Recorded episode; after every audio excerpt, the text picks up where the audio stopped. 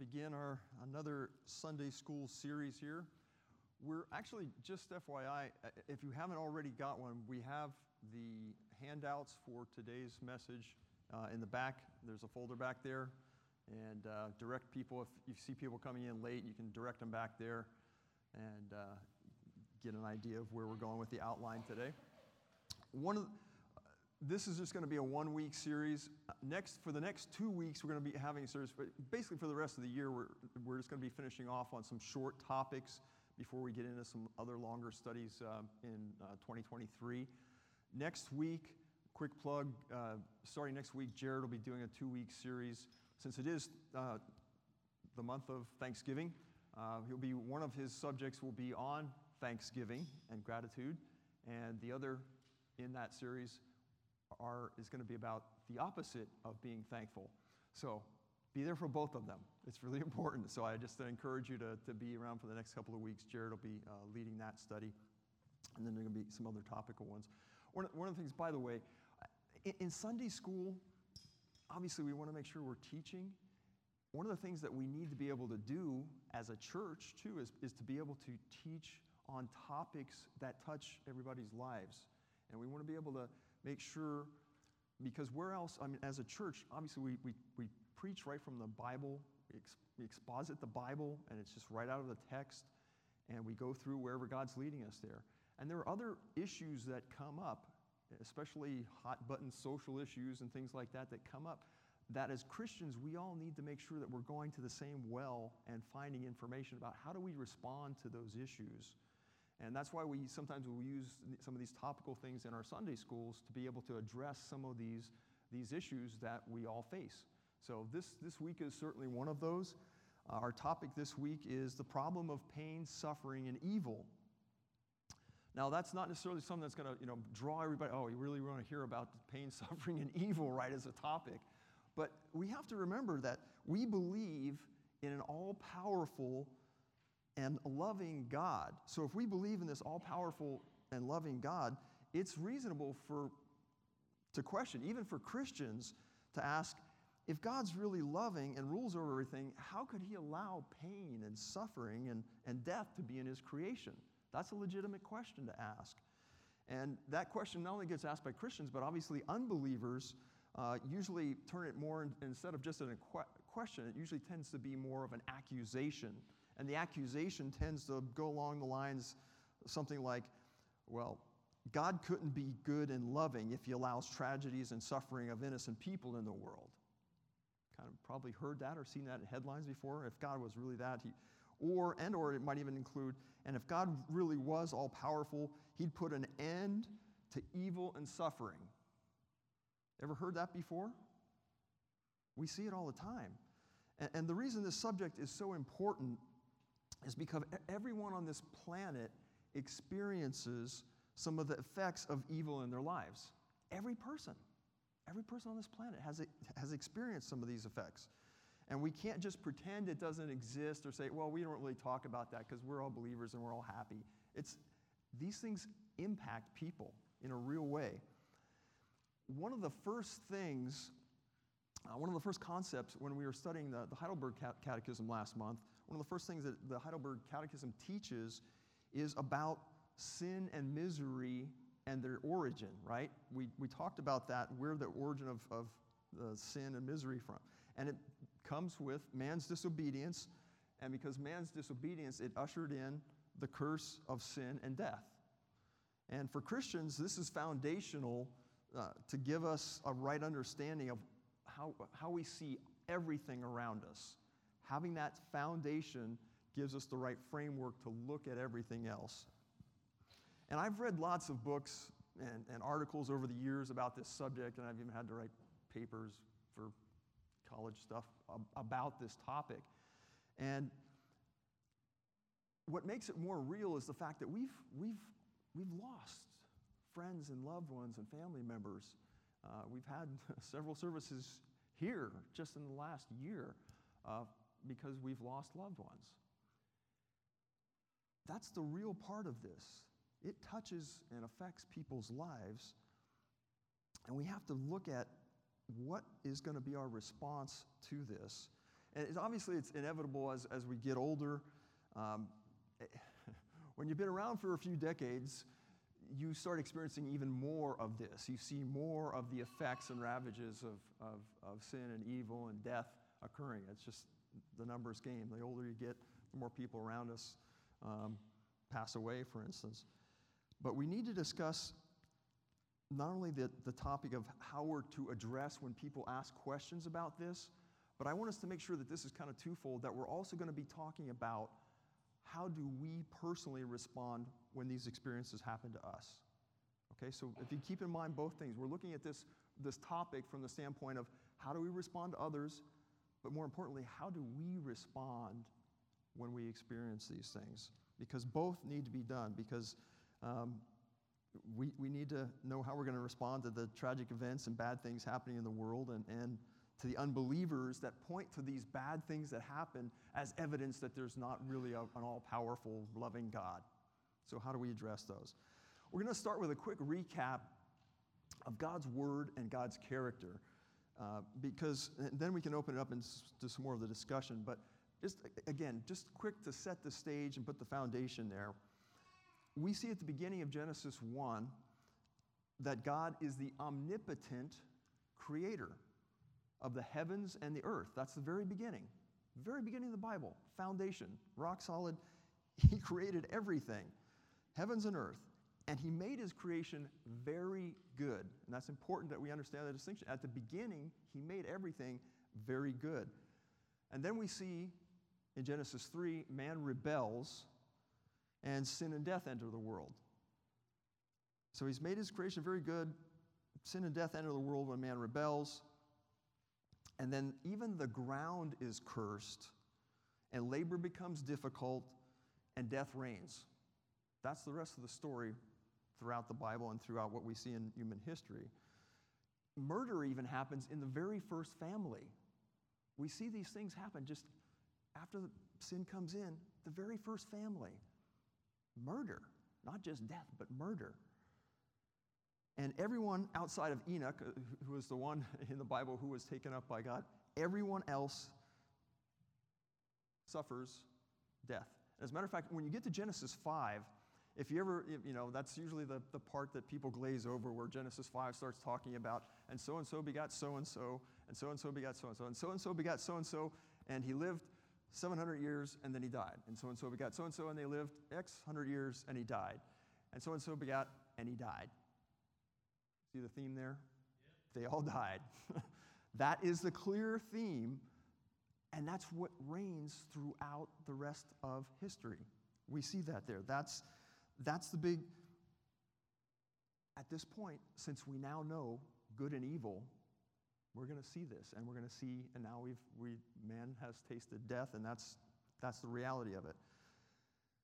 That's a historical uh, condition of man you know, I, there are some different responses out there, and I've, I've recently heard some very different responses from both professing Christians and others as well about the topic of evil and suffering.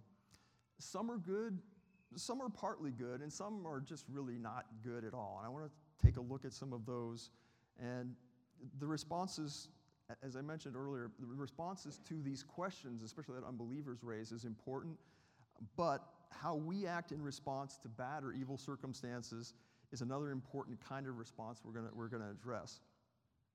All of these responses, usually the, the, the bad ones, in some ways, the ones that are not good responses to this problem of, of, of evil and, and suffering, in some way diminish, distort, or ignore God's attributes. Think about that for a second any of these responses that are off somehow diminish, distort, or ignore some of God's attributes. Uh, earlier this year, we spent a number of weeks uh, exploring the attributes or perfections of, of God. And it's really important to remember these attributes of God as we're dealing with this topic.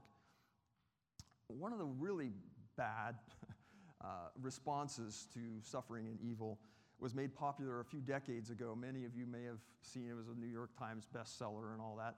Uh, Rabbi Harold Kushner wrote a book entitled When Bad Things Happen to Good People. Very popular book. His explanation this is a Jewish rabbi, his explanation was that, that God, get this, God does the best he can. He's not able to prevent evil, evil sometimes. It, it, especially, even though, so God is good and he's doing all he can, but in, circum, in certain circumstances, God's hands are tied, especially when it comes to people suffering uh, the consequences of their own church choices. But that's the premise of his whole book. Think about that for a moment. That God is unable to do that? The second question in your notes actually addresses this a little bit. Uh, it says, Is God capable of overcoming evil? Well, according to Rabbi Kushner, well, sometimes, but not always. He does the best he can. Wow. Think about that for a worldview, uh, how that distorts things. And if that's really true, uh, in your notes there, if that really is true and he can't control any of it, is he really omnipotent? Okay, so it's denying one of the attributes of God and his, his omnipotence. And, and even the, the title for a moment is, is kind of problematic. When bad things happen to good people, where's the definition of good? Where do you, okay, where do you get that from? So that's a really bad response to try and make up a, a, reason for why God allows evil and suffering. Okay, and I, I just want everyone to know that as believers, don't try to use this when you're trying to comfort somebody who's grieving or lost something. That is not a really good place to go. To diminish God and say, well, he's trying the best he can. God is not some weak, wimpy deity that can't, that can't deal with his own creation. Again, that's denying one of his attributes. So we see the reasons why this is not a good way to answer people about why God allows evil and suffering.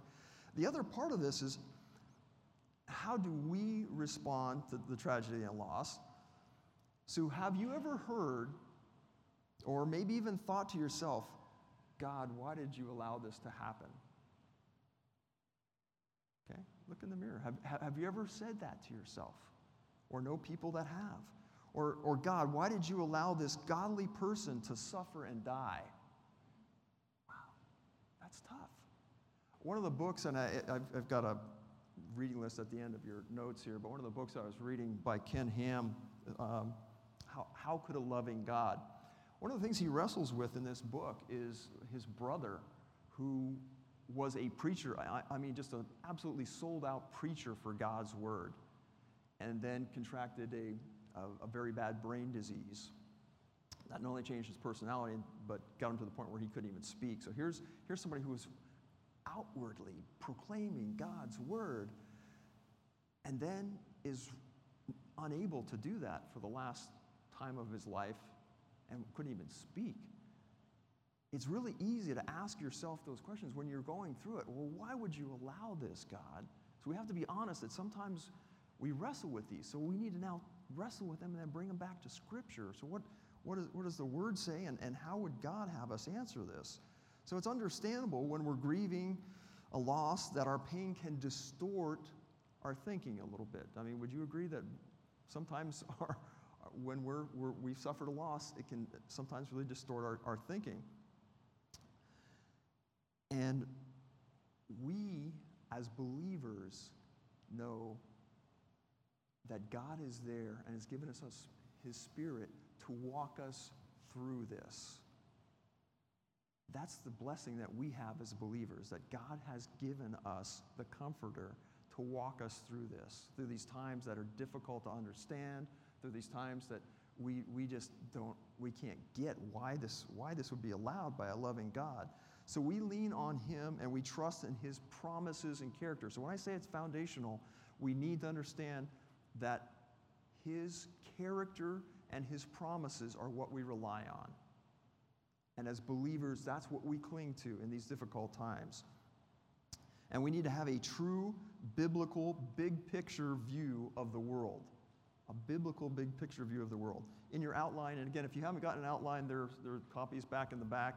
Um, uh, open up in the, the file back there. I, I wrote down six in your, in your notes there. One of the first we kind of already touched on this a little bit, is God is in control. God is omnipotent. That's part of the character of God. He's in control of everything. And just in recent weeks, I think we've had some great, some great examples of, of believers in our body sharing about an understanding of this. I know uh, the, when we had our, our prayer time, uh, young Jacob shared about understanding that God is in control. During her loss here, our sister Espy shared that just what a, what a blessing she has been to others, even while she's grieving, sharing that she knows that God's in control of this. And she knows that, that her husband is in God's hands. We've got two people separated by, I don't know, five or six decades that understand a really key concept that God is omnipotent. When we get that, grief and, and suffering are, are real. There's this, this is not discounting that. But how are you going to get past that? And how are you going to walk through that if you don't understand that God's in control of it all? We need to grasp that first that God's in control. He's omnipotent, and that's what makes all the difference in the world. Grief and loss are real, but we cling to the truth of who God is, what his character, what he's told us about his character in his word. And number two, that God doesn't make mistakes. There are no accidents. Nothing catches God by surprise. He's omniscient, He knows all. you could put all of the collective intelligence of the entire world together. We do not have the omniscience of God. He knows everything, He sees the, the end from the beginning. He has that perspective, and that's why we need to adopt as much as we can that, that big picture perspective that God has revealed to us. We know, as the third point points out there, that death and suffering are part of this present world. Ever since the fall, since Genesis 3, this is history. It is ongoing. This is how it is right now. And number four, that God doesn't have to explain his reasons to us. The book of Job, if you've ever read the book of Job, Job even brings these things. Well, why would you allow this? And you want to talk about calamity, folks, we've all been through some bad things. But Job lost everything his family, his wealth, his health. Everything was cut off from him. And even his friends stopped being of a whole lot of help to him once they started opening their mouths, right? He's lost all of these things. And when he gets the chance to, and he was even saying, well, if I could just you know, get in front of God, then I'd be able to have my peace and say, and, and get an answer. He gets in front of God, and what happens? God never answers the question as to why we know because we read the book after the fact why God allowed this and how this all happened. Job was not. God said, Where were you when I laid the foundations of the earth? And he went on from there to explain who he was. And what was Job's response? So just head to the ground, I cover my mouth. I did not know what I was talking about. How, who am I to question God? That is his response. God does not owe us answers for all, these, all of life's problems. He's told us we're going to have these tribulations and that this is the rule of, the, of this fallen world. But doesn't mean he owes us all a specific answer as to why he let this one thing happen in our lives right now. But do we trust and go back to those first foundational points? that we understand He's omnipotent and He's omniscient. And that this is just our current world.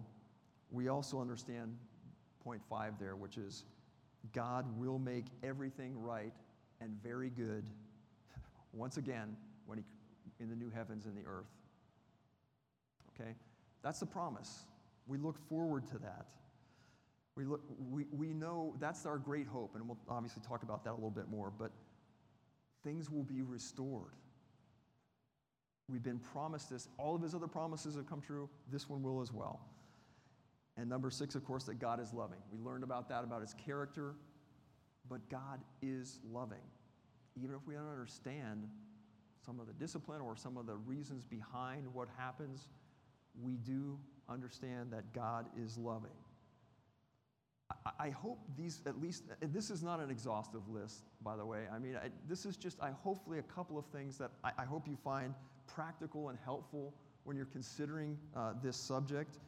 It's not just about, and it's not just about having intellectual knowledge of who God is uh, and why there's pain and evil in this world. We're actually given, please remember, brothers and sisters, we're given the power to overcome these circumstances through Jesus Christ. That's the bottom line. We have Christ. We, we can now overcome, uh, as Jesus has told us, for I have overcome the world.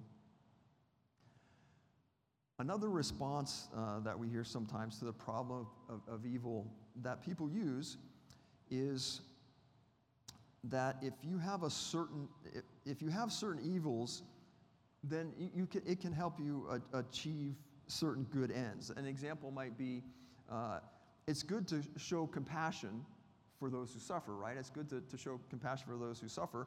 So allowing evil is necessary to show compassion right? If you didn't have suffering then there wouldn't be anything to be compassionate about that's kind of the argument right? I mean, when you see that there's bad th- when bad things occur, then there's the opportunity for compassion and coming alongside of. And that's actually a, a decent, uh, you know, that's an okay answer, um, you know, because we understand that it's logically necessary for some evil to exist in the world. I, I've heard the analogy, and maybe you have too, that, that a diamond shines, shines best on a, on, a, on a black background. So if you've got black felt or something and you put a diamond on, there you can really see the diamond. The contrast there really shows it off. So the opposite of good, you know, evil shows off the good of good, right? So that's, that's the argument. And that's not a bad argument, as I mentioned. Most people would, would agree that contrasting difficulties with the easy and good times usually makes us appreciate things a little bit more. Would you, say, would you agree that Sometimes you go through a bad week, when you, things settle down, you, and you have a good week, you appreciate it a little bit more. That's pretty normal, right? Um, usually makes us appreciate these things, and that these answers, as I say, are not bad or wrong, but they don't completely answer the question, and at least they don't necessarily start from the, the, the most important point at the beginning.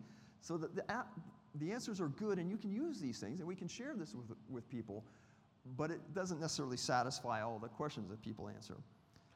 So, a question to you is Is it possible that God can use even catastrophic events to draw people to Himself? Can God use bad events? See lots of heads nodding? Okay.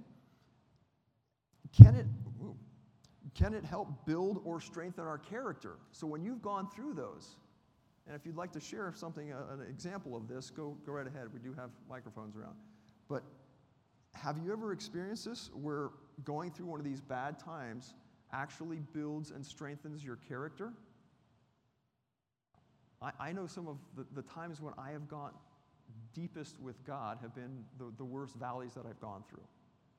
That's what, that was the closest fellowship I have had with God was during those times.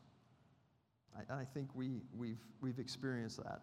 So, yes to both of those, but, but evil and suffering don't always produce that result in all people. Now, here's where I, I want you to chime in here. So, those things for, for, most, for most of us believers, those times can help us to be strengthened in our, in our walk, but those catastrophes and difficult times don't always produce the same result for all people. Why is that? Share with the group here. Why, why is it that suffering doesn't always produce that same result in all people? Got a microphone over here. Oh. Oh.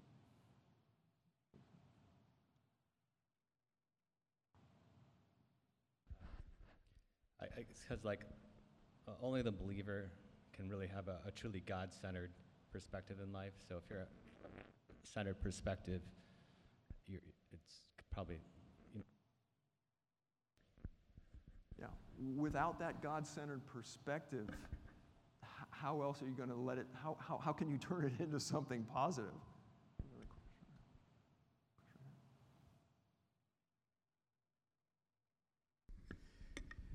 Yeah, I think um, obviously those that don't have Christ will deal with pain and suffering probably in a more negative way, and their maybe bitterness begun, begins to well up, and they don't see the purpose in the suffering, of course.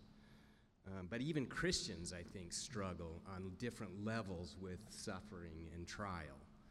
And I think it has to do with our understanding of what you've been talking about, which is the attributes of God and His wisdom and His infinite knowledge of what's best for us, we minimize and don't embrace during the times that are very difficult for us. So the more we get to know Him and the more trustworthy we see Him, the more we embrace and accept that He knows what's best for us in everything. And your example of going through the valleys and having the most profound interactions with God are usually true. And so we look to those kind of interactions, those, those difficulties, to produce those kind of interactions, which brings us back to being attached, as we talk about, to the vine. And that's where we come out of those difficulties with our faith not only there, but strengthened to the point that we trust Him for the next one as well. So. Important tie in, too, that, that because of that, then we're, we're, we're more strengthened for the next one. And that kind of leads to another, somebody else has a, a comment about why we don't always, or, or how we can maybe use those, these opportunities. Uh, yeah, I think uh, I agree with both Julius and, and Dan. The, the perspective of God is what differentiates us from, from non believers. Uh, if I think about non believers, and if we have heavy rain, one person would think that this is a blessing, another person would think that I don't want heavy rain. And so it's a matter of their own personal um, preference, if you will. Uh, I think the Bible is very clear about for, for real Christians, true Christians, there's no such thing as tri- uh, evil. They're all trials with the Lord. And the purpose of that is to um, really bring the hearts of man to Himself. And I think um, it's good that the Bible has clarity that, yes, in the end, God will overcome evil. That's, that's a, a, a very um, assuring promise that we can hold on to. But in the meantime, here on earth, he focuses more not on eliminating evil just yet because he's patient. He wants to draw people's heart to himself. And it's very clear that that's the intention of the Lord right from the beginning. Even Genesis 4, in the, in, in the, in the story of Cain and Abel, before Cain even did any evil, he addressed Cain's heart because that's, the, that's what God cares the most is people's heart. And so I think um, one of the purpose of the evil is to, you know, um, to, to care for, uh, for, for, people's heart, to humble them, and as you said, you know, to, to mold the, those characters um, to, um, to, to his likeness. Well put. Well put. What else? Any other thoughts on why sometimes that does or doesn't um, turn us to God? And just to piggyback on what's been said, just it starts, you know, with your view of God. You know, if, I think in our culture, you know, it's like he's a genie in a bottle that does good things. You know, we mm-hmm. pray for pray for the things that we want, and if he doesn't give them, then he's not very nice. Or if he causes things to go wrong, then he hates us. And you know, just mm-hmm. the mindset that even Christians have, because if you don't know the word, you don't know about sovereignty, that's the conclusion you would naturally draw because we live in a cause and effect kind of world, you know, where, you know, that distorts our thinking. So we really have to go back to the Word to get your view of God and not just culture's view and what maybe you've heard your whole life or. Yeah. Again, back to that whole thing of sovereignty, right? Um, you, want to share? Or? Oh, okay one of the things, because we have to remember, and, and again, I, you, you, guys are hitting on it really, really well, because we have to remember that sometimes uh, those things do not drive people. Even Christians sometimes take a long way around before they finally come to understanding and remembering the attributes of God.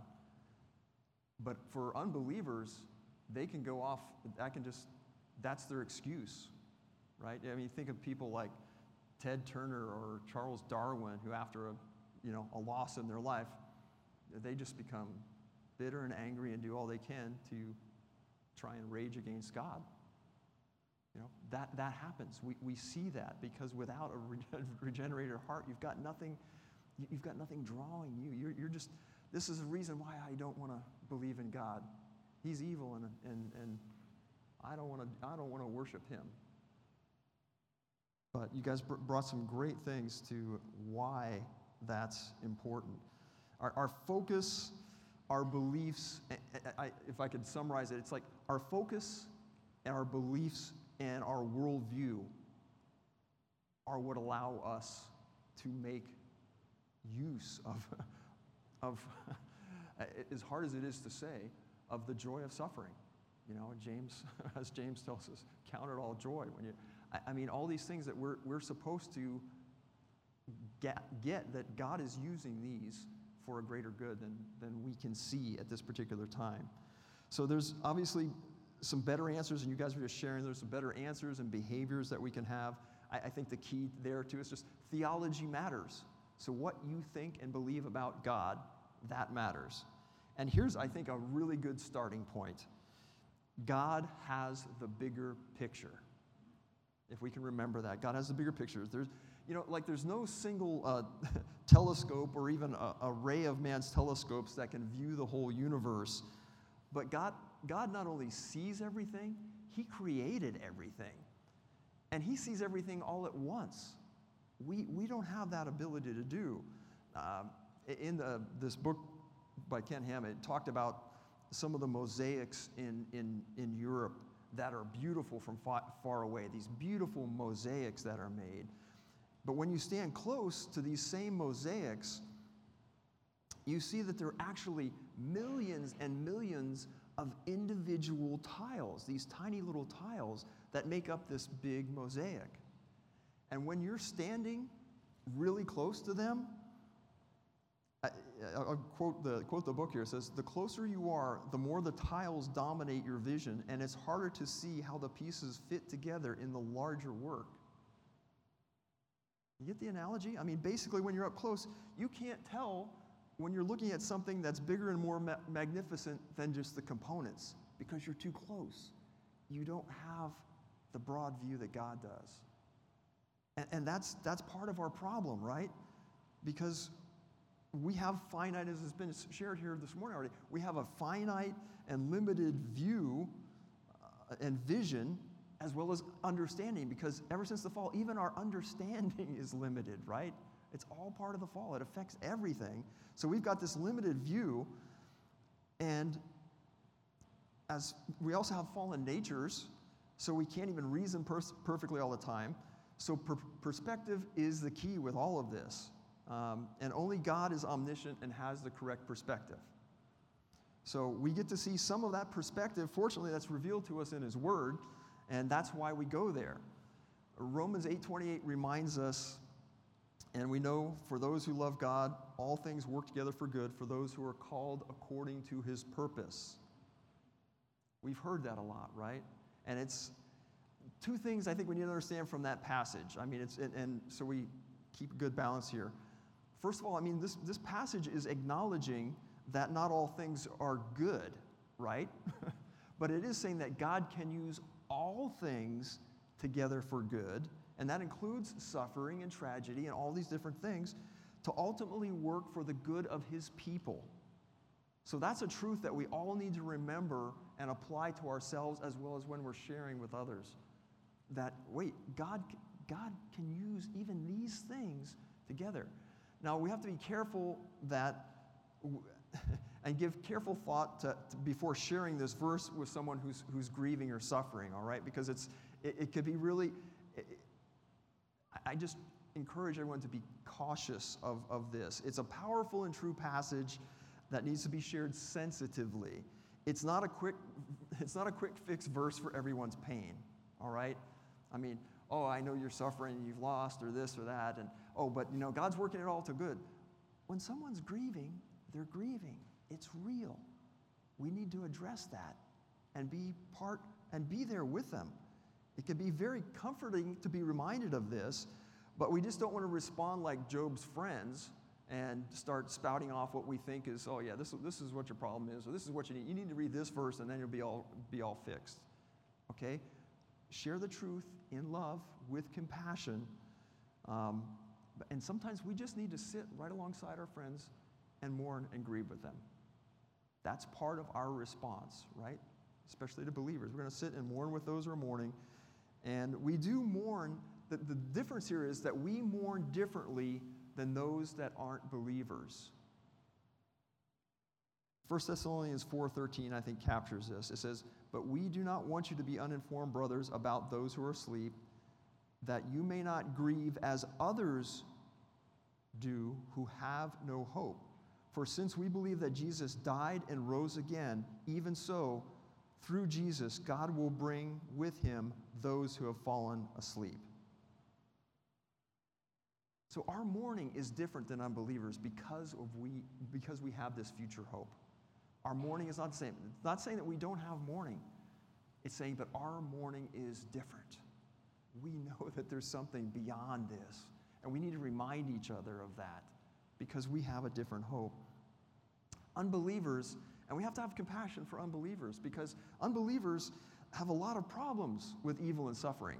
And we see it all the time, especially on the news. It's like, oh, wow, this tragedy happened, and you've got people that are just pulling stuff out of thin air trying to explain why certain tragedies and stuff happen, and they can't make sense of it. It's, it's just silly to watch sometimes the way that people try to explain tragedies without God in the equation at all. It makes no sense.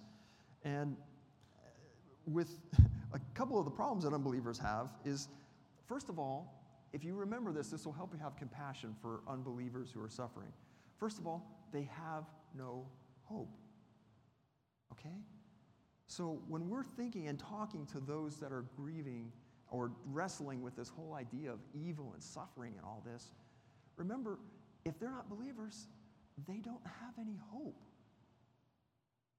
And I, my prayer is that we would all have compassion for those that are lost because that's part, that's the biggest problem they have is that they just don't have hope. And we'll talk more about hope when we finish the study here. Um, but we have to remember that part of our response to unsaved people that are suffering is to show them the hope of Christ. Ultimately, we want to get there to show them the hope of Christ. Other problems that, that unbelievers have in their thinking is just the whole standard of good and evil right? If you're an unbeliever, who determines what's good and evil? Me? Or you? Or you? Or maybe you've got a different idea of good and evil, or you've got a different idea of good and evil.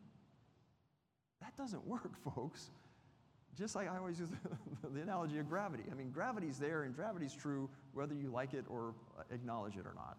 We have to understand the same thing that they can't even determine and define good and evil when everything is relative. It just doesn't make sense. You can't, you can't do that. So if, if this is just a, a purposeless, random universe, then there's no ultimate standard of right and wrong. There are no moral absolutes, and the cosmos basically just shrugs at human tragedy. Think about that. If you don't believe that there's a creator to this universe and that we're all just random accidents, when you die, the cosmos, cosmos just doesn't care. This is an uncaring universe. So there's no hope. That's not very comforting, is it? Can you see why they, they, they, they, they struggle with this? Why they str- struggle with tragedies in, in ways that Christians don't? Because there's no meaning to any suffering. You can't even define right and wrong. You can't, de- you can't even define what, who's innocent. How do you determine who's innocent? The Bible certainly tells us that none of us, we've all sinned and fall short, short of the glory of God, right? But they're struggling with even, well, who's innocent? Well, depends on whose side you're on. And their other response, frequently, the matter of fact, their first response usually is something like to blame and curse God for their pain. You know, people are suffering and they start shaking their fists and pounding their, God, why did you allow this? Has anyone, anyone ever seen this happen? where people are basically screaming and yelling, How could a lo-? I mean, it's, it's, a, it, it's an accusation. How could a loving God? Well, it, it's, it, it isn't pretty, but you, but how are you going to be angry with the God that you don't believe in? You know, it, when there's some of the responding that way, in, in some ways they're actually acknowledging that there's got to be a God, but they're just mad about what's happening because they don't understand who this God is. And it's up to us to share with them the hope of Christ because they're going to struggle with a meaningless, purposeless existence otherwise. So it's our job to do this because their views are frankly inconsistent and incoherent. They can't make sense of the world because they're leaving out part of the equation. These events can be prime opportunities. I, I just want to encourage you that being able to come alongside with Christian compassion when people are experiencing the evil of this world can be a, a great opportunity for us to share the whole gospel. Uh, we all need to have a clear picture, and we talked about this. We need to have a clear picture of what eternity um, is like and what we'll experience in heaven. And if we can just spend the last couple of minutes talking about this together, we need to understand the beauty of, of this. Being in God's holy presence and seeing His glory without any hindrance of evil or sin. Can, can, you, can you think about that for a minute? Have you ever really, can any of us really get our minds around the concept of being able to share and spend eternity with a glorious and holy God without the hindrance of sin and evil around us? Man, that, that, that just makes my brain explode. I mean, we can't grasp all of that. I mean, a couple of songs come to mind for me. I mean, I, most of us have probably heard that song, I Can Only Imagine, right? The words of that song are great. I mean, I can only imagine. What, what's it going to be like standing in the presence of the Lord? Or, or that, um, uh, that great hymn, And Can It Be That I Should Gain? We sing that sometimes here. Think about the words to that, those songs. How, how can this be? This is a magnificent thing that we're going to experience for eternity. That's our hope. And that needs to be clear in our minds, not only for ourselves when we're going through difficulties, but when we're sharing with others that are going through and, and experiencing the, the ravages of evil in this world. We need to be ready to share that with them.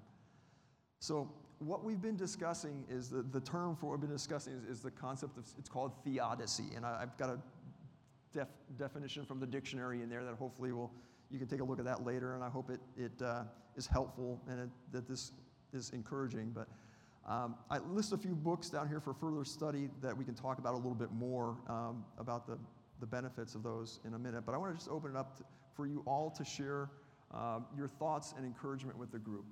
So uh, again, just what would you, what, what could you share to our brothers and sisters? We got a hand behind us.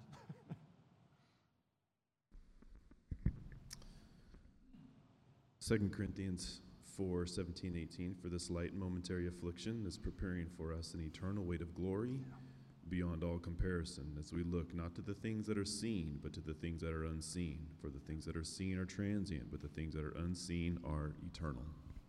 Amen. Amen. That's a mic drop.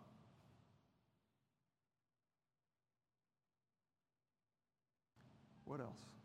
What other encouragement and insight can you share with your brothers and sisters? Oh, That's over here. Oops.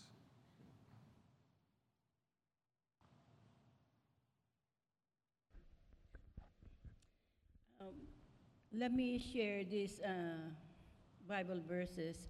It's from Psalm 46. God is our refuge and strength, an ever present help in trouble. Therefore, we will not fear, though the earth give way and the mountains fall into the heart of the sea. Though its uh, waters roar and foam, and the mountains quake with their surging. And let me jump into verse 10 Be still and know that I am God. I will be exalted among the nations, I will be exalted in the earth. The Lord Almighty is with us. The God of Jacob is our fortress.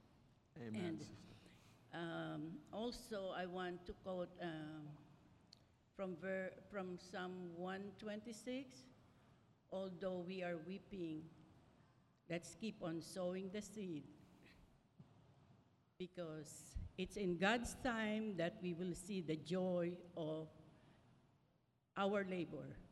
And those are the things that uh, keeps my family and me from being so strong in the faith. I don't have any right or any reason to ask God why. He has his own timing, and that is a perfect timing. And uh, the song that was sang, there will be no more nights, no more pains, no more crying in vain. And um, there had been many nights when Al and I would wake up in the middle of the night and we, it's so hard to see him in pain. But we just kept on praying, Lord, give him a peaceful night and be rested throughout, and that he won't experience any pain. And when he was brought to the hospital in the emergency room,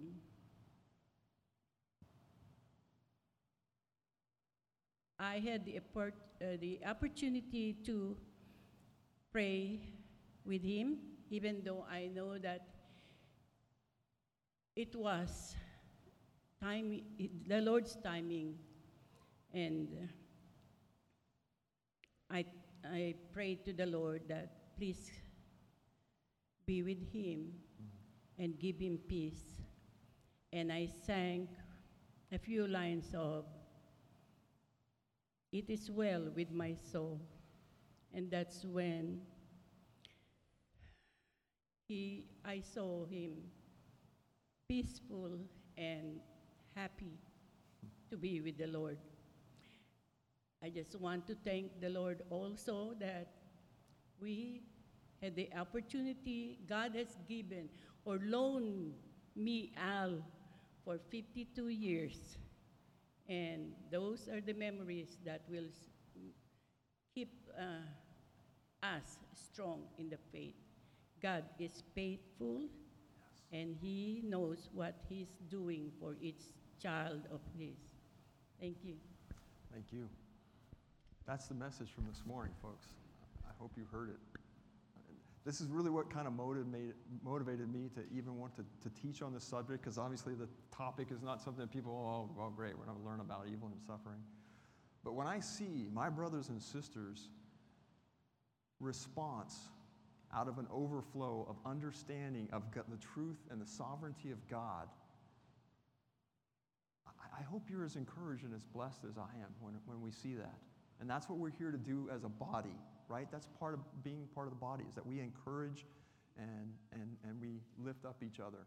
And I, I just, I thank you for, for what you've shared, and I thank you for the love that's been outpoured too. When, when, we've, seen, when we've seen these, these difficult tragedies that happen, because we know that death is an enemy, but when we see the people of God come alongside each other, as we've seen within our small body, uh, I, I hope you're encouraged and blessed by saying this is, this is how we're meant to function in this broken, fallen world.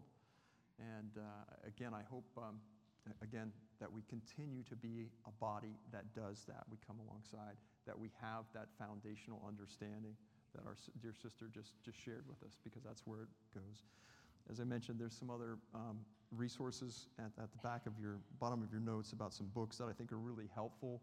Um, I mentioned one of them already. Uh, Always Ready by Greg Bahnsen is another one that I think is a really important go-to, that it does uh, address some of the stuff with theodicy. Uh, there's a new, I, I just saw it just at the end of last week and looked at it a little bit. There's a whole apologetics curriculum from G3 that goes through a, a good section on this about questions and answers for uh, the problem of evil and suffering. And then, of course, my, one of my go-tos has always been C.S. Lewis. There's, he does some, he really addresses um, the problem of pain really, really well. The, the book, The Problem of Pain, is a very thoughtful and reasoned approach to suffering and evil. and the grief observed is, is much more of a personal, it's, it, it reminds me of reading some of the Psalms of Lament that we read sometimes, and it's, it's a personal. One's a little bit more understanding from a knowledge point. The other book is, is really about how do we respond. So, anyway, but uh, I just, I know we're a couple minutes over time, but this is, I, I hope that you see this is a really important topic that we need to all be able to address uh, personally as well as with others. Let me close this in prayer and then we'll get ready for worship time. Dear Heavenly Father, we thank you for your loving care uh, that's based in knowledge that's beyond our understanding. And that, Lord, you've brought us out of darkness into this marvelous light that we get to spend eternity in your marvelous light. That holy, glorious time that we get to be with you for eternity uh, is, is our hope. And that is the hope that we want to share with others. So, Lord, equip us to do that, to share our hope with a lost and dying world that's living in darkness, Lord. Make this be something that's more than just an intellectual understanding, but this is that we embody this, as, uh, as our dear sister just shared too, that that's, that's just the outpouring of an understanding of who you are. Let that be for all of us, Lord, that we understand who you are. Thank you, Lord, for what you've done. In Jesus' name, amen.